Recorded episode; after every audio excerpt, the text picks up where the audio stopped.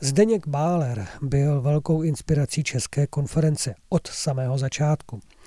Při mnoha setkáních s ním jsme zažili velmi krásné rozhovory, které nás vždy inspirovaly a samozřejmě nám dávali velký podnět k tomu, abychom již, abychom eh, vykročili dál a neustále hledali ty možnosti a způsoby spolupráce a vzájemného souznění k obrodě společnosti a k nápravě věcí lidských.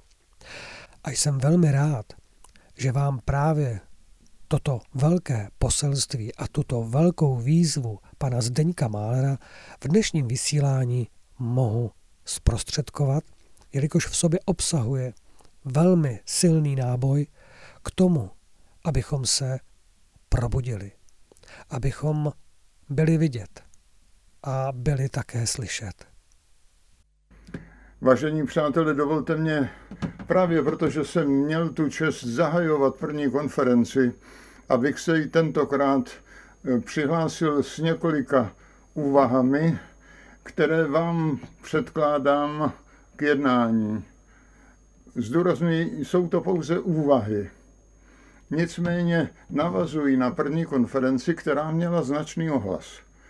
Nemůžeme ovšem říct, že ta naše situace je prosta marazmatických znaků. A mám dokonce někdy dojem, že se na nás e, dívají trošku s úšklepkem a z vrchu a zhovývavě s tím, že karatele a moralisti a mezi tím si dělají velmi často, co chtějí a není to vůbec útěšné. Já se domnívám, že ta druhá naše konference by měla pokročit právě v tomhle smyslu, a jestli dovolíte, já se trošičku překloním od toho, co jsme minule zdůrazňovali. My jsme se velice zabývali Komenského myšlenkami, jeho myšlenkovým odkazem. Jestli mohu, já tentokrát přenesu důraz na jeho život, na jeho osud, na jeho sudbu. Protože je nutné si uvědomit jedno – Komenský je vlastně celoživotní disident, exulant, běženec, člověk v podstatě pronásledovaný nepředstavitelnými strastmi. Počínaje samozřejmě tím, co bylo mnohé skrývání, stále útěky a požáry, které ničily jeho dílo. A pak samozřejmě mor a pak ta kataklizmata třicetileté války a pochopitelně ta mocenská nepřízeň, která vůbec nebyla nakloněna jeho snům, jeho projektům. Dá se říci, že to je Sisyfos, že to je člověk, který vlastně v souhrnu svého života ve svém díle zůstal jakoby u slov, u snu, u touhy. Je to opravdu mučedník a vyplývá z toho samozřejmě na věc. Jde o to v jeho odkaze překročit od slov k činům, domoci se, aby poznaná pravda se stala skutkem.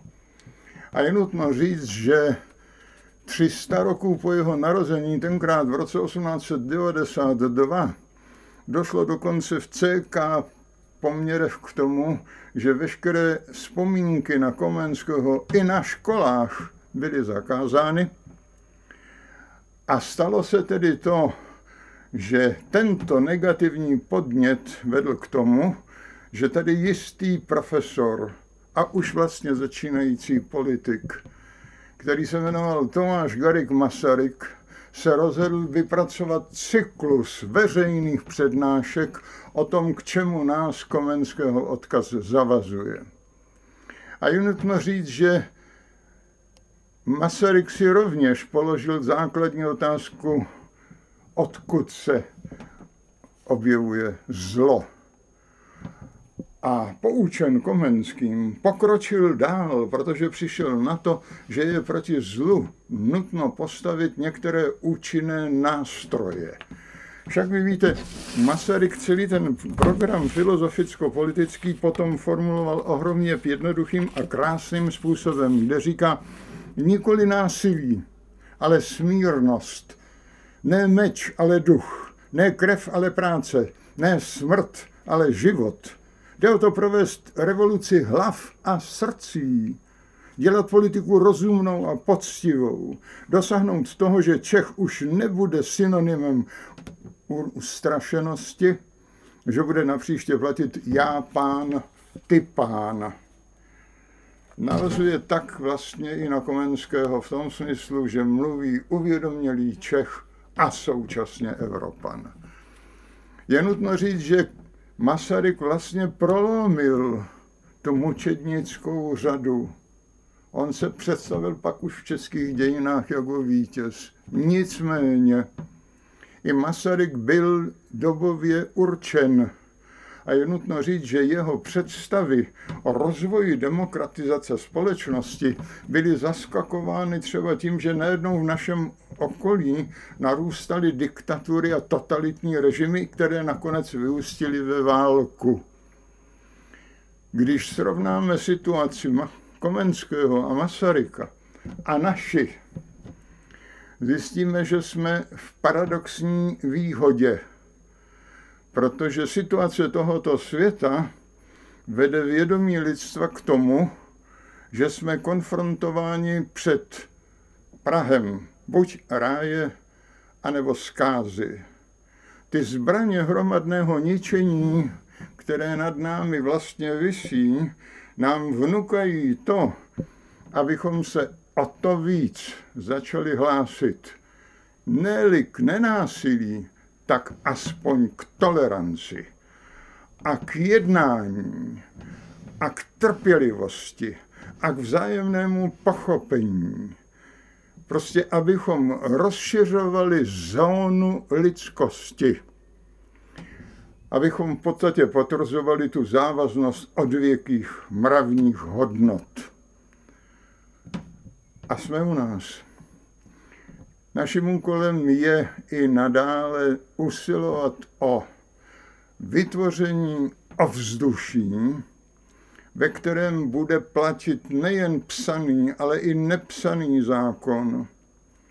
Bude platit to, že není správné a slušné chovat se sobecky a nesolidárně a s neodpovědností nadřazovat často zájmy pravdě anebo obecnému prospěchu.